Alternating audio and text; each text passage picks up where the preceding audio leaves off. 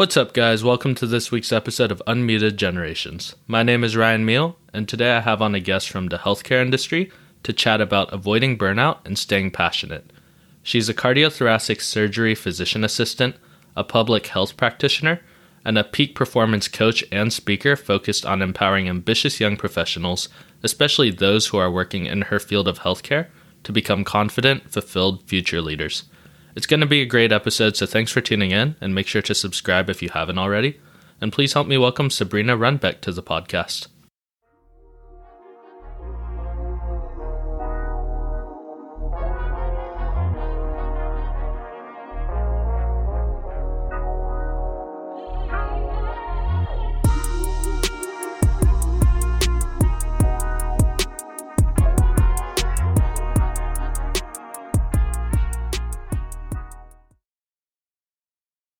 Hey, Sabrina, how's it going? Good. Thanks for having me here. Thanks, everyone, for listening in. No, it's my pleasure. Thank you for coming on. You have so many different roles. I mean, you're a cardiothoracic surgery physician assistant, you're the Toastmaster sergeant of arms, and then you also have this peak performance thing. How how do you balance everything? Funny you say that because that's like the most common question that people ask me. Sabrina, how do you balance everything? But I have to disappoint you a little bit. It's really, there's no such thing as balance. Because if you think about a balance beam, right, means you have to put things on equal weight. And that's very difficult to do. And if we're only solely seeking for balance, then we actually won't get to that level of fulfillment and satisfaction. But what's very simple to do is find harmony. And what I call them is creating a harmony cycle because there's are many different key important areas in our life, but how many times do you actually think about all of them? And when you don't think about all of them, that's when we feel like rockety, I'm not sure, things are just not working out for me, right? And so, Ryan, for example, what are some the areas in your life that you truly feel connected to that are important to you? Oh man there's a lot of things that are important to me. Obviously my job i started a new job in july. This podcast is very important to me. And then aside from that you know making sure the girlfriend's happy making sure the dog is fed the family all that. Okay what i heard you saying is a lot on career um, the new job and podcast because those are all your career gains.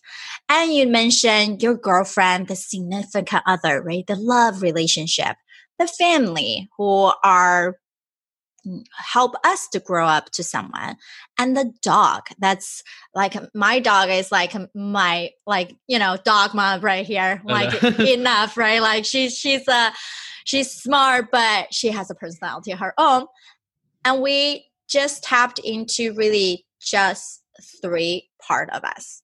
Now you can say the podcast can be your personal mission, vision, and therefore you can have four. Additional to that, what may have missing in your life are financial intelligence.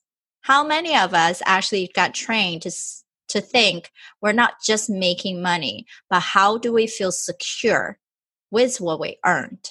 Um, so we can truly have that freedom. And and other thing is spirituality how we build energy drawing things around us to make us feel good. Whether you meditate whether you pray that's up to you. Whether you believe in religions or not there is an energy world that's different from physical thing that you can touch. Now on top of that is our personal character, your personal development, right? Who you are as a person. It might shift, but at a core, we don't change no matter how difficult things are in life. And in addition to that, social support, right? You actually didn't um, tap into friends. Now, I think we all have a lot of friends growing up, and then people start distancing themselves due to uh, maybe you moved away from work, uh, your family have moved, or you finished college, and therefore people have gone to different direction. But there are some of our friends who no matter how many months you haven't talked to each other, you can go back to each other like never anything happened, right? You just go yeah. right into it. So all of these other components of our life are also important. So, how can we tap into everything? It's not about quantity, but quality, right? If you are so intentional, be present with your girlfriend, even just for a full hour for dinner or on a walk, right? Jogging the dog together, that means a lot than just being physically together, but your mind is separate. Yeah, I totally agree with that. I mean, for example, sometimes when I'm with my girlfriend or with my family having dinner, there's like 20 other things on my mind, like, oh, I just got in a fight with this one friend, or I have this project at work going on. It's extremely hard to do. How do you disseminate that? Like, because a lot of people they want to have that level of focus they want to just be in the moment with that person or with that particular passion they're working on but they simply have too many things going on in their life and they don't have the capacity to do it. So i believe that everyone has the capacity to do. Now a lot of us give ourselves excuses to say well i have a lot of things to do. What i want you to say to yourself is that the belief of I'm just too busy, I just need more time. You should be telling yourself, I just need to focus on the things that's right for me that are actually going to move the needle and not be distracted by the shiny things all around us. Right? It, we have the fear of missing out. What if I didn't do this? And then what if people see us less of, right? Like people are relying on me to do this. Or if I don't have this opportunity, don't finish this project, then I won't get to the next level to get promoted, whatnot. Do you truly know that? No, right? And what we have to start with, number one, is define your core values. Define what truly connect to you. And something that I do with my client, they found the most helpful is this weekly alignment worksheet I uh, go through with them. And we break down multiple different things from the non negotiables to what you want to do, and then what you potentially like to do right and those are three different level and plus on top of that it's our core values so if you predetermined your decisions then you're committed to something. Anything else that are bombarding you, they can be simply a no. A no is a full sentence, right? What I say a lot of time is you have to say no to almost everything. Then you can say heck yes to the only things that truly matter. Yeah, I definitely need to work on that a little more. I come from a Filipino culture where I think the the saying is to say yes to everything. Like if somebody's in trouble or somebody's going through something or if somebody even needs a little bit of help, we're like there right away. And that was kind of ingrained in uh, the way my brother and I were growing up. Um, and it's still ingrained in a lot of Filipino culture today, along with just a lot of other Asian cultures out there. But I think you make a really good point about just prioritizing what makes you happy, not just, you know, what boosts your career to the next level because I think that's really important. And I guess I'm just curious. So, how did you get started on your journey to creating balance and, uh, or, well, not necessarily balance as we discussed, but I guess more of prioritization of values that make people happy? How, how did you get started with that?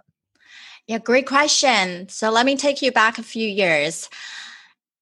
It was barely eight o'clock in the morning. And uh, I remember I slept about three hours because uh, my beeper was paging me going off all night. I was on call and um, my body felt weak because mm-hmm. I was also running a fever of 101 degrees. Oh, man.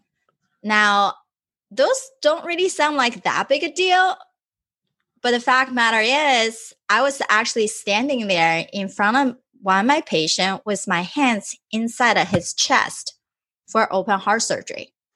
And I know that I probably would not have another break for at least another five hours. Well, it's typical, right? Our surgery yeah. are long. Mm-hmm. Now, my nurses saw me struggling and they were kind enough to passing Dayquil and cough drop under my mask to keep me going. But unfortunately, when I woke up the next day, I was covered in sweat and can barely get out of bed because my fever didn't go away. So I had to call out sick. When I spoke to my manager, his response was, Sabrina, don't make a habit out of this.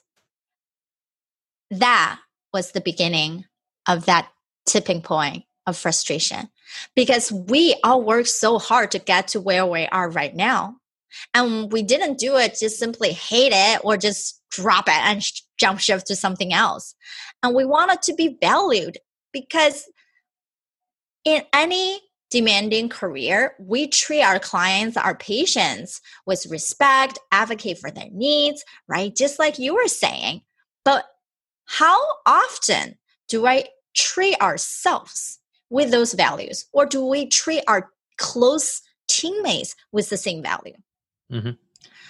And that I'll go back to you are allowing yourself to add on another case, do another call, review another chart, just keep going. And in medicine, really, there's never ending, right? Like yeah. people don't take a holiday for being sick. And if you want to work, you always have to be on. And that always on societal mentality, especially in these recent years, it's actually causing us to feel that overwhelm, anxiety, stress instead of pushing us into that more fulfilling, satisfying state. So I had to tell myself those upset situations, those sickness, getting fevers all the time. Well, I kind of did it that myself. Clearly wasn't right. So how do I need to do it? Go back to my root, right? I had a background in neuroscience and public health dug out my own thesis from 10 years ago on self care, self efficacy, and literacy, and also learning from other experts, spending thousands of dollars and hours, and finally realizing without a one on one coach, I was not seeing my blind spots. And after the, all those struggling, I finally coached myself out of that constant exhaustion.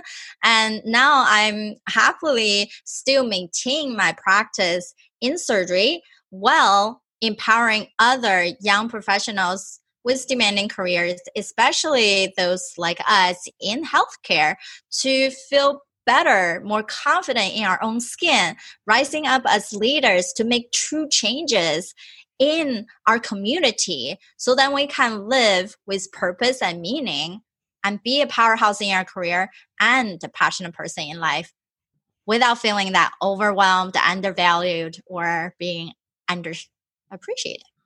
Yeah. I'm first of all, I'm sorry about your boss who said that. I mean, that's probably the, the number one thing you don't want to hear waking up with a really bad fever and into sweats. And for those of you who don't know who are listening to this, so cardiothoracic surgery, that's basically if I'm if I'm correct, it's surgery like with the lungs, with the heart, like it's more invasive procedures, right? Right. So we are one of the um, departments more the high intense. Things can go wrong like that. Um, most our patients um, have a variety, a spectrum of comorbidities. Uh, of course, high risk with diabetes, heart disease, um, stroke, and when you have coronary disease, you're more than likely to also have carotid disease, right? The big pipes that supply blood to our brain and potentially have peripheral vascular disease as well. And where people come in with claudication, poor perfusion to their lower extremity, and might have even gangrenes and whatnot, right, in your toes. These things and all combined can create more risk to our patients. Not that being said, there are also patients who are younger who have coronary disease that don't have comorbidities whatsoever, but maybe due to genetic factors or their own bad habits in life, and they're more at risk for that.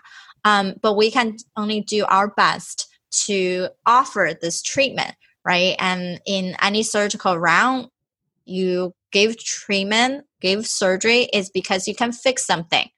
Right? It doesn't mean a coronary disease you give bypass bypass sur- surgery and we're hoping you can last you for the rest of your life. But sometimes people have to get redo. But nevertheless we're trying to fix something or improve people's quality of life. I totally agree with that and i think you probably have one of the hardest jobs in the world because like in business and stuff if you mess up and you fail you know there there's always next time. You may lose a couple sales here and there you may piss your boss off or you know piss some of your coworkers off but you can live with that you know you could get over that fix that. I mean you're dealing with like a life or death situation to where if the surgery goes wrong in any aspect i mean the person's pretty much dead. If you're working on their heart or even their lungs and something like that or they could go into a coma i could only imagine that's like a, a really really high stress environment. And honestly before uh, meeting you, I didn't know that much about cardiothoracic. I think a lot of people are more familiar with like the term cardiovascular, and I looked it up, and I was I was actually surprised because there were like stats saying like there's only like 3,500 full time cardiothoracic surgeons, and they're performing up to upwards of like 800,000 cases a year. So if you see like the supply and demand in that, it really shows you guys have like a high stress job. It's always like on the go, on the go, on the go and there's like no ability to fail because then it's just the person unfortunately will pass.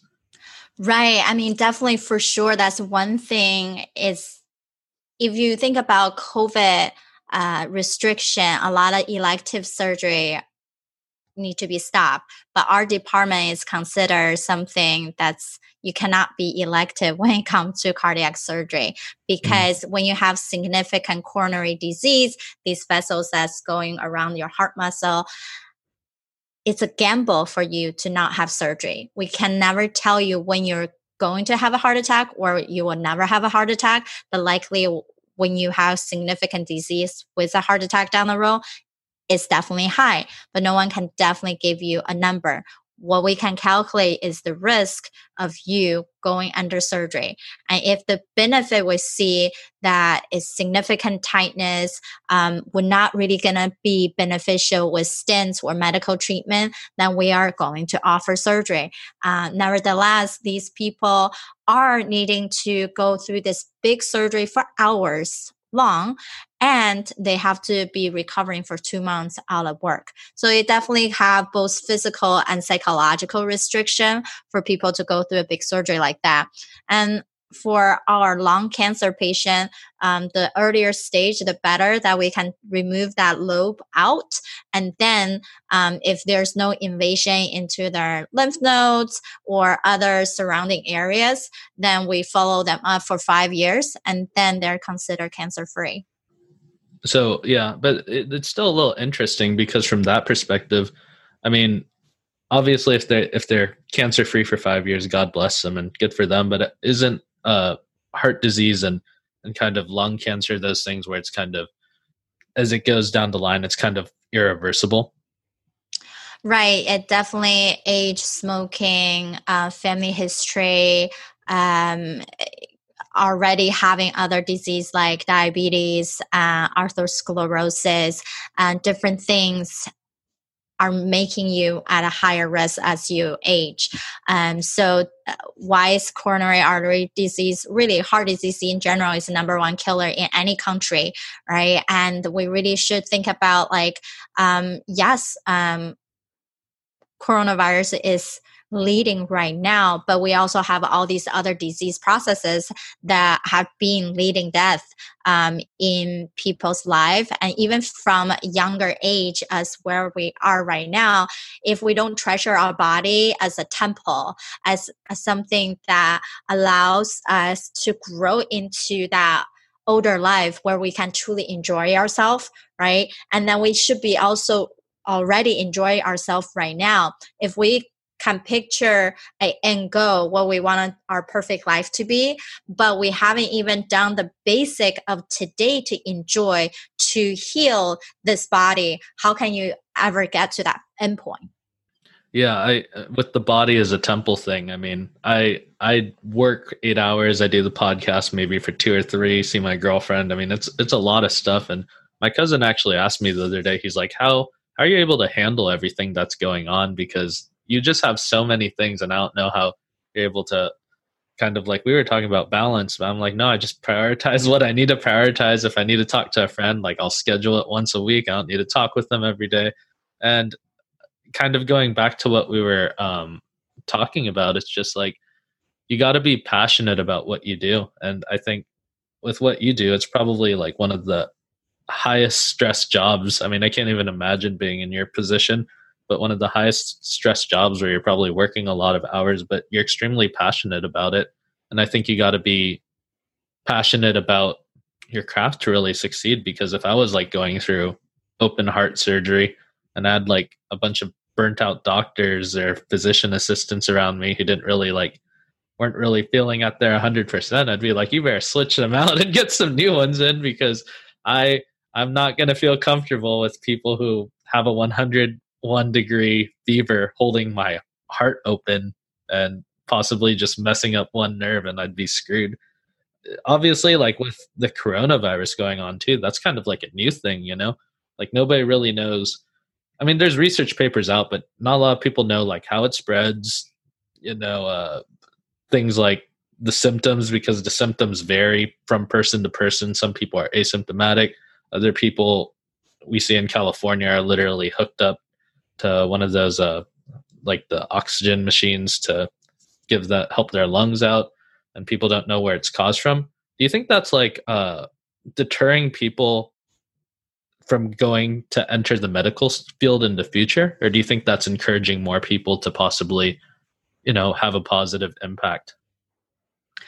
I'm not sure if we'll be encouraging or dis- encouraging, discouraging, but I think it's all coming from an individual level. And many um, the students that has um, gone through me, where I'm also a surgical rotation site where I build for them.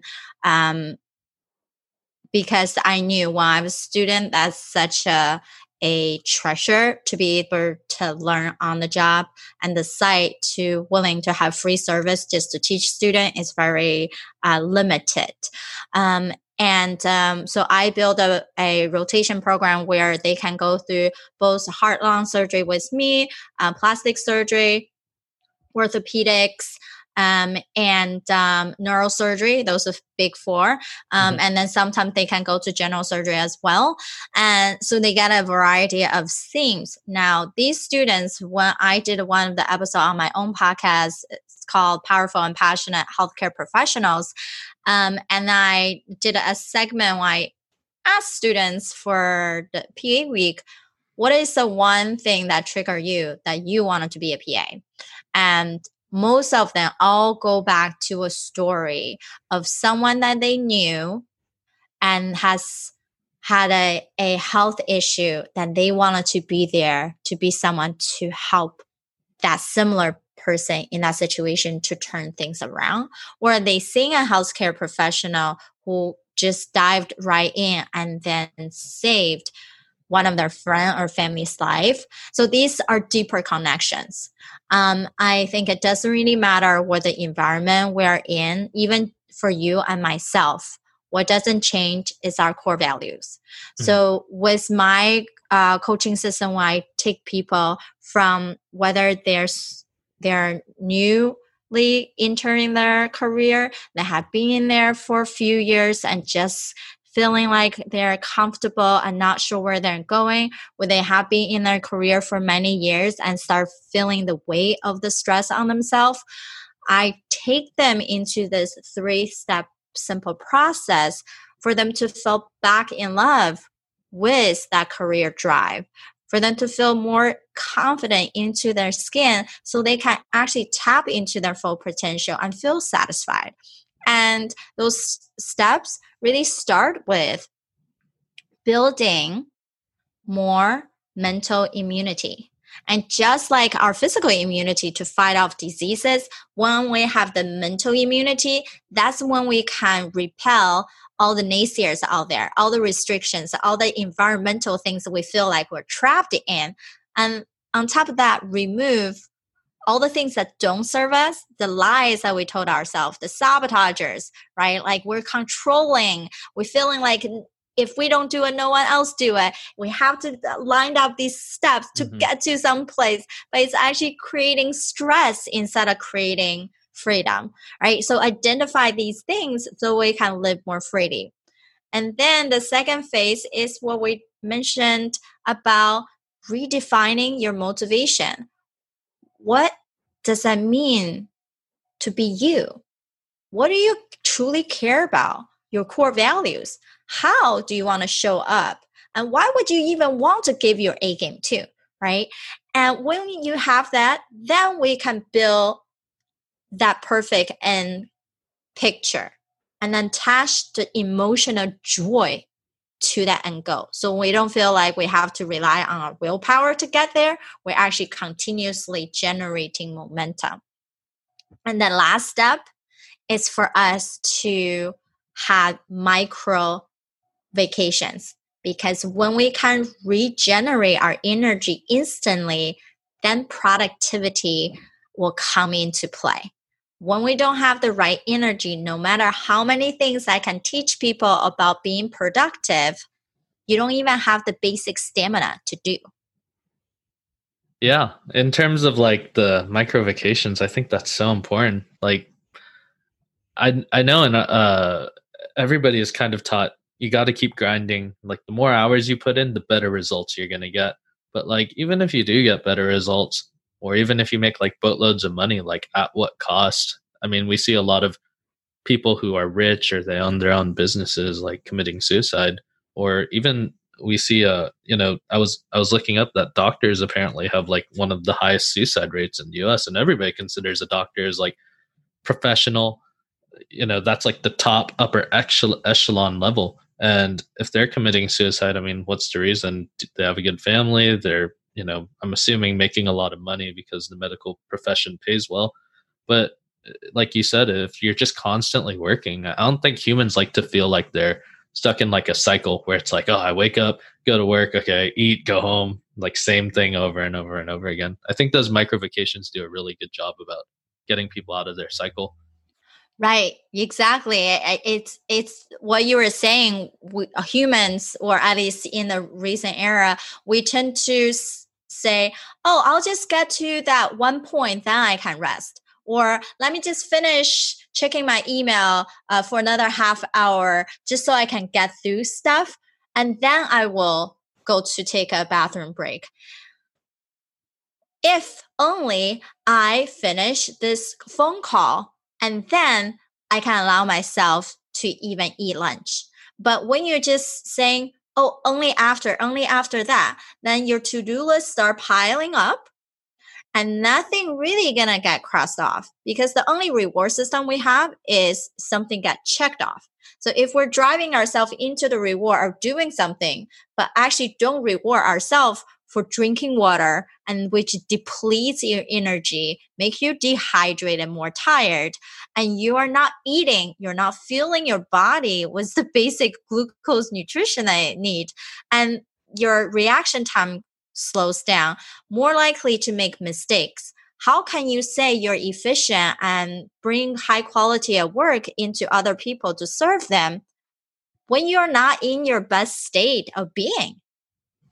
I'm super guilty of that because I used to what I do whenever I start my day is I, I write five goals, like five things I want to accomplish for the day.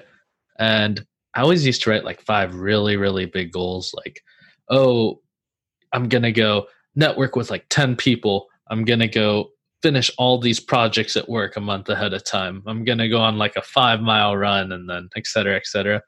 And then like, I don't know, by like 5 p.m. I, I barely accomplish one task.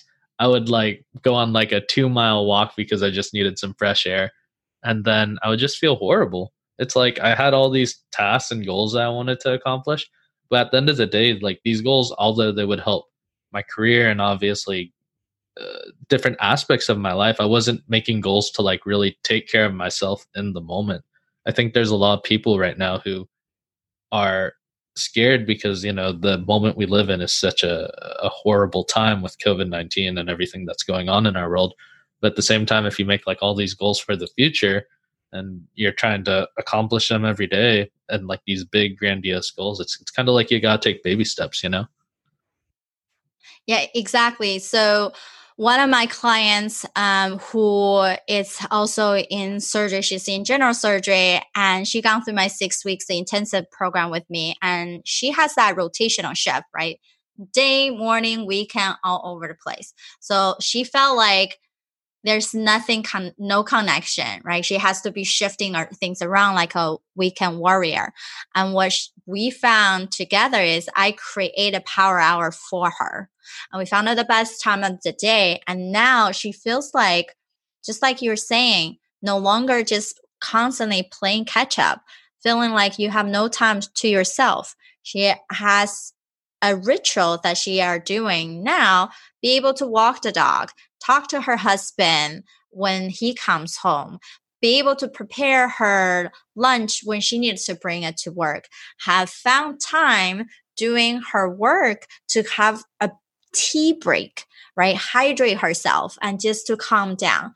And when we have micro vacation what i call them is these frequent two minute exercises that you would do in a day. Because they are small and so easily achievable then you don't feel like you're just adding another task as a to do onto your thing right for the day.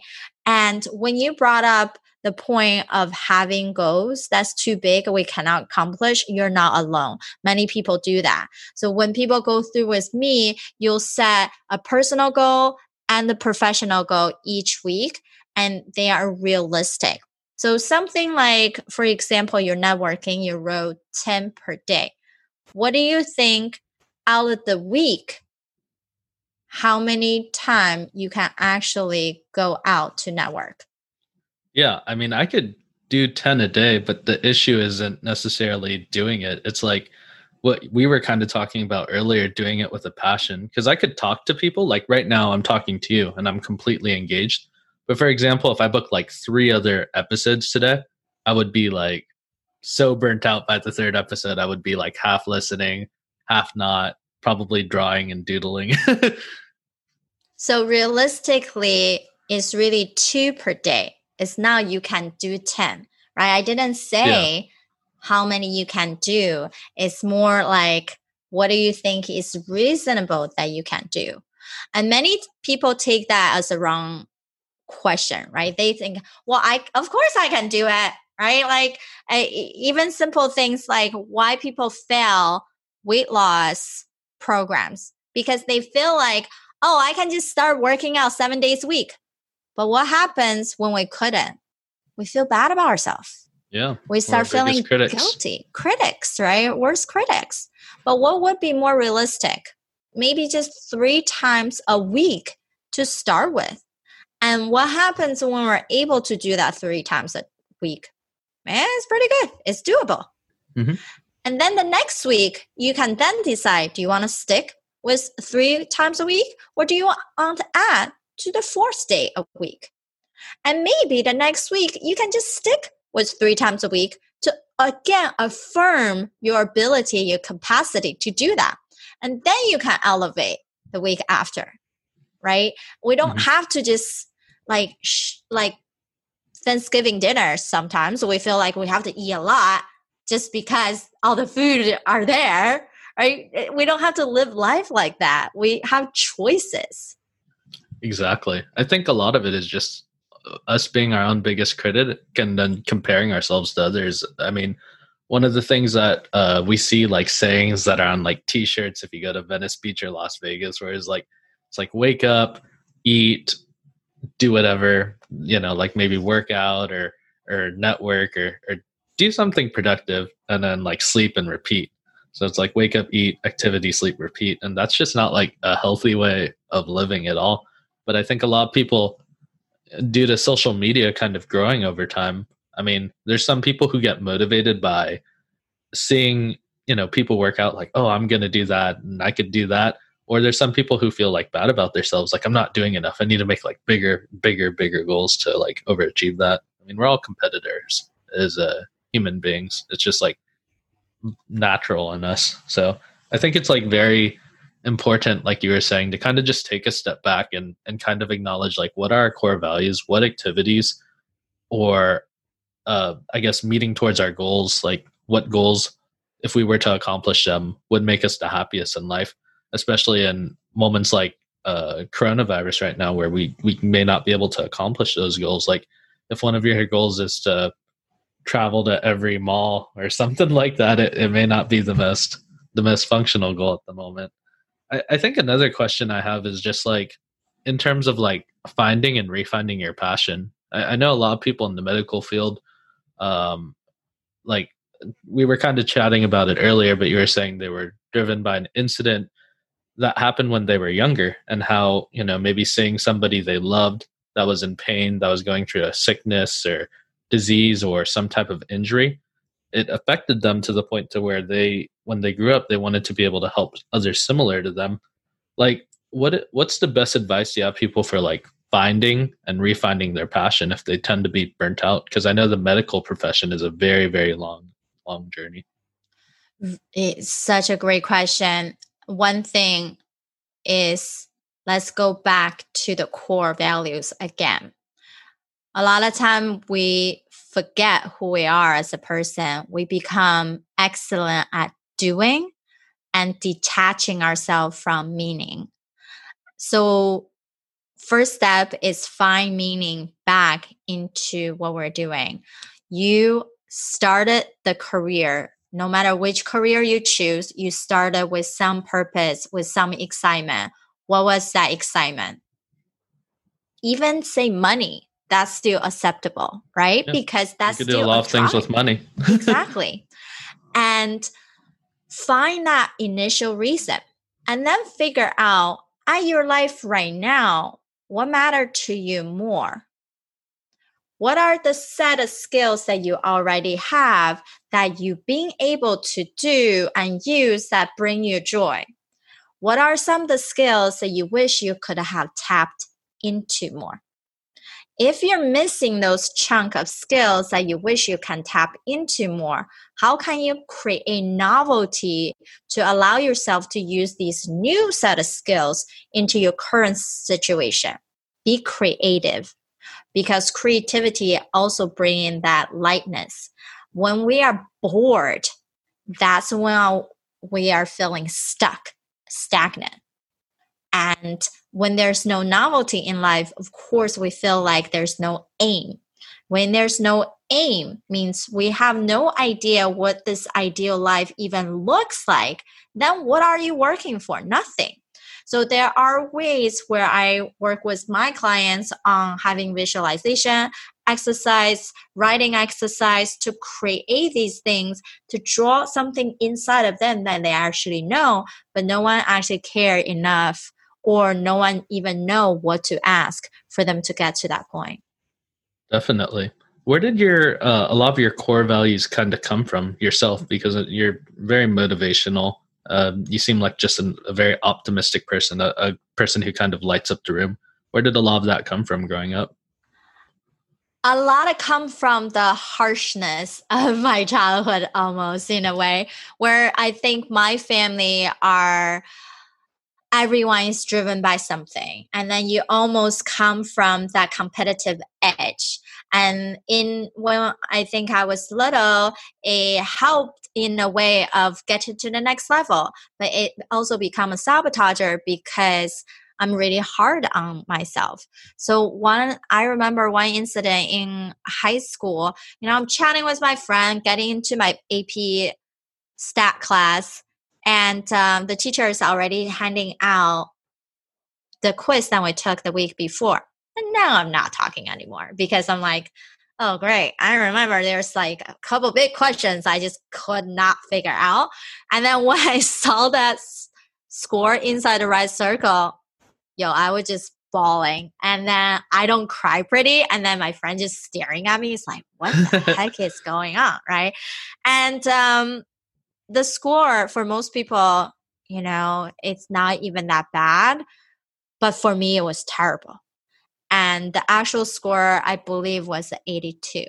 So many people would say, first of all, it's a B minus. I would high five you. right? Like it's one test, big whoop de doo. But I, when I was younger, didn't learn about self empathy, self forgiveness. And through my years of journey, knowing there's actually just a lot of people just smarter than you. And that's okay. You leverage on their smartness. That's how smart people do it. It's not about you knowing everything, but you knowing how to leverage your resources and put the perspective into reality of what doesn't serve you, let that go. Allow yourself to feel the anger, the sadness of whatever it didn't work out, whether you had an argument with your friends and um, instead of rehearsing that story over and over again, emotion only lasts about 90 seconds. But when we allow ourselves to rehearse what had happened, maybe I shouldn't have said that. Why would he said that? Oh my goodness, I can't believe this person act that way.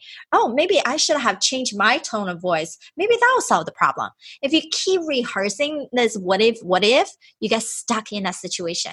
Instead of, well, I'm set, upset, I need to hold myself accountable for being that part as well.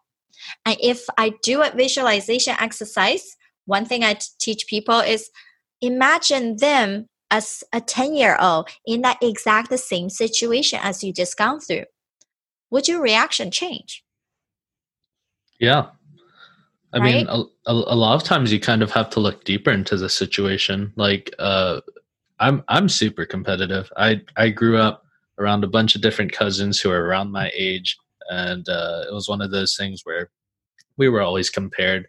So uh, we all love each other to death, but at the same time, we're all so competitive, and uh, that kind of carried on with me in life because now it's like I could be playing like a little like Hungry Hungry Hippos board game with my girlfriend, and I'll be like shoving it in her face if I win, or I'll be uh, I'll be you know taking a test, and if I don't get like the best score, even if it's like a B, which is considered passing to a lot of people, I'll just be like super mad at myself in my head. Like I only expect the highest things, but people don't, and they, they they'll look at people who are competitive, uh, like you and myself, and they'll look like, oh, like why is she crying over a test? Why is he getting upset over this? Well, like if you look in like our, our background back when we were younger, like this is why basically I, I, feel like a lot of people uh, it's kind of looking at the cover of the book and before actually like taking a read i'm pretty sure i'm not using that phrase right but something similar to that but yeah. yeah i mean you're right we we come from a lot of culture a lot of definition about restricting right? Because in uh, there also research found that more than 80% of people don't know how awesome they already are. And now we are born pure we're born curious we're born asking questions and be joy say no right? When babies they say no all the time. Why can't we say that and we start putting ourselves into a box because society tell us xyz our professors our families our next door neighbor we start conforming to people that we know instead of allowing ourselves to experience and then allowing ourselves to say this is my value. I'm not compromising that. No matter how much people quote unquote beg or influence you in different way, you know who you are and believe in that and hold yourself true to that. And that's very key. Um, and of course, for me to get to this point is those hours of self mastering, learning, continuously reading, um, be listening to podcast, audiobooks, all that growth phase, right? If we stop growing, that's when we tap out. That's when things become stagnant. That's when we start losing aim. But people also need to stop being distracted by the constant growth because we have to be doing.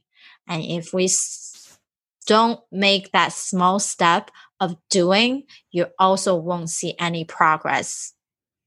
Yeah. For example, I'm I'm such a competitive guy that sometimes I take this like lone wolf mentality where I just want to do everything myself and I don't need help from others. I don't need to listen to podcasts or, or read books and stuff. But then I I get out of my own head and I read it, or I take advice from great people like yourself, uh, or my friends, or my family, my girlfriend.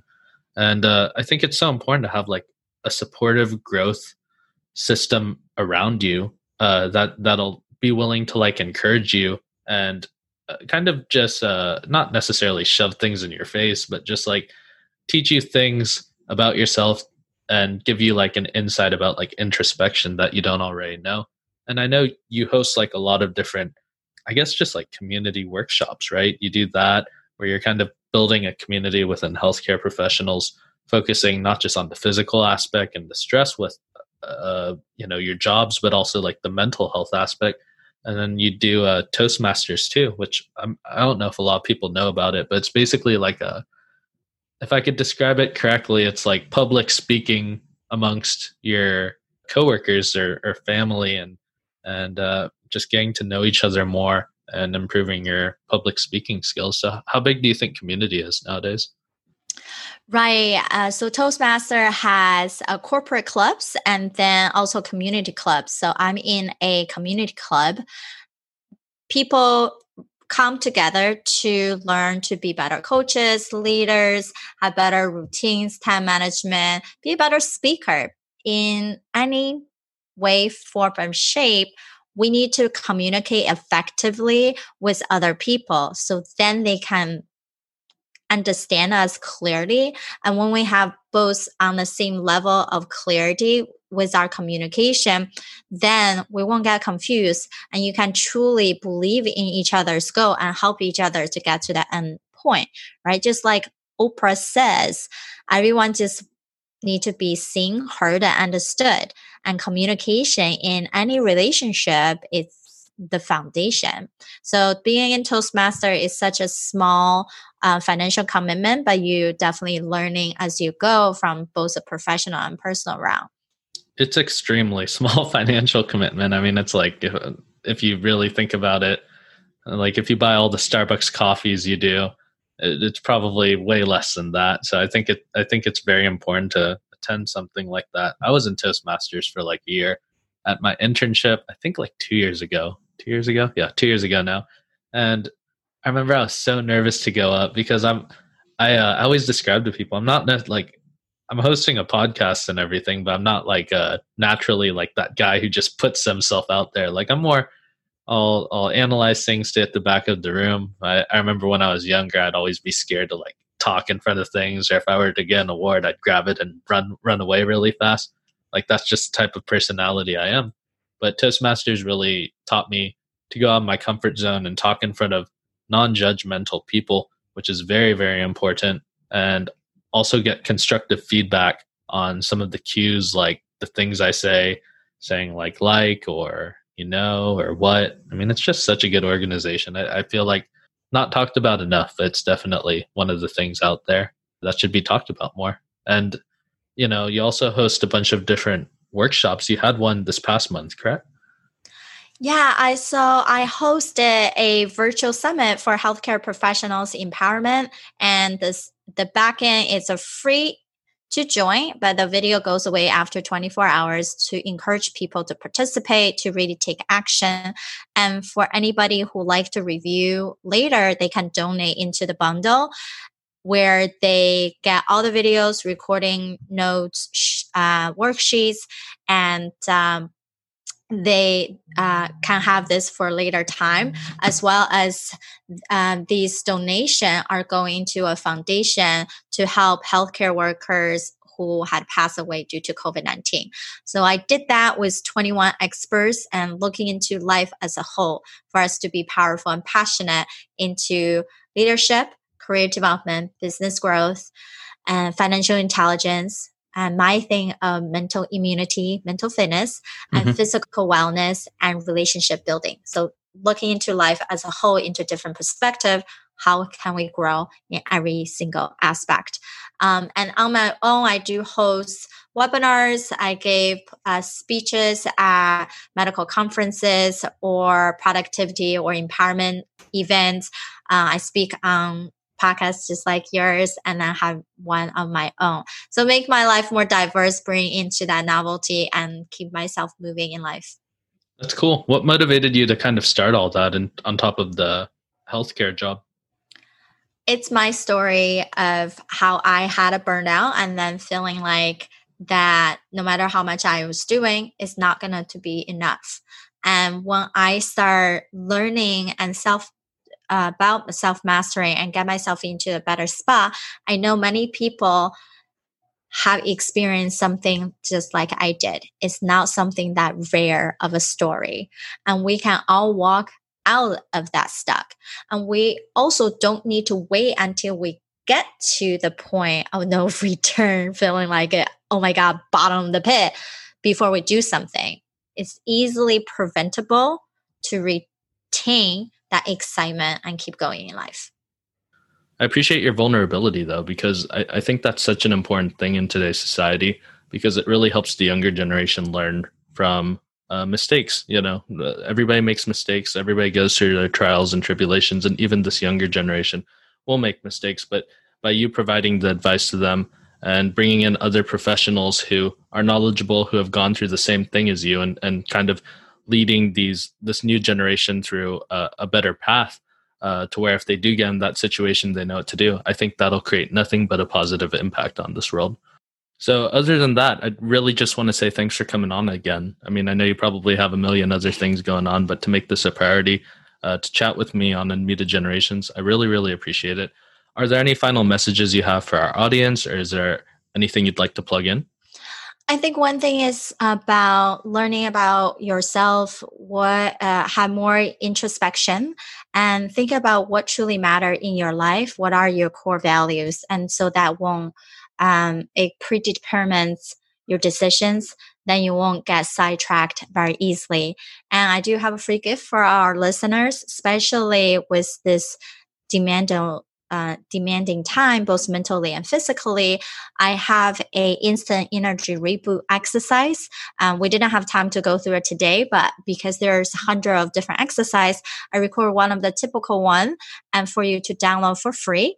And um, you can do this exercise at work, at home, outdoor, indoor, as long as you are putting your feet flat on the ground, really give yourself that piece of uh, quiet here right?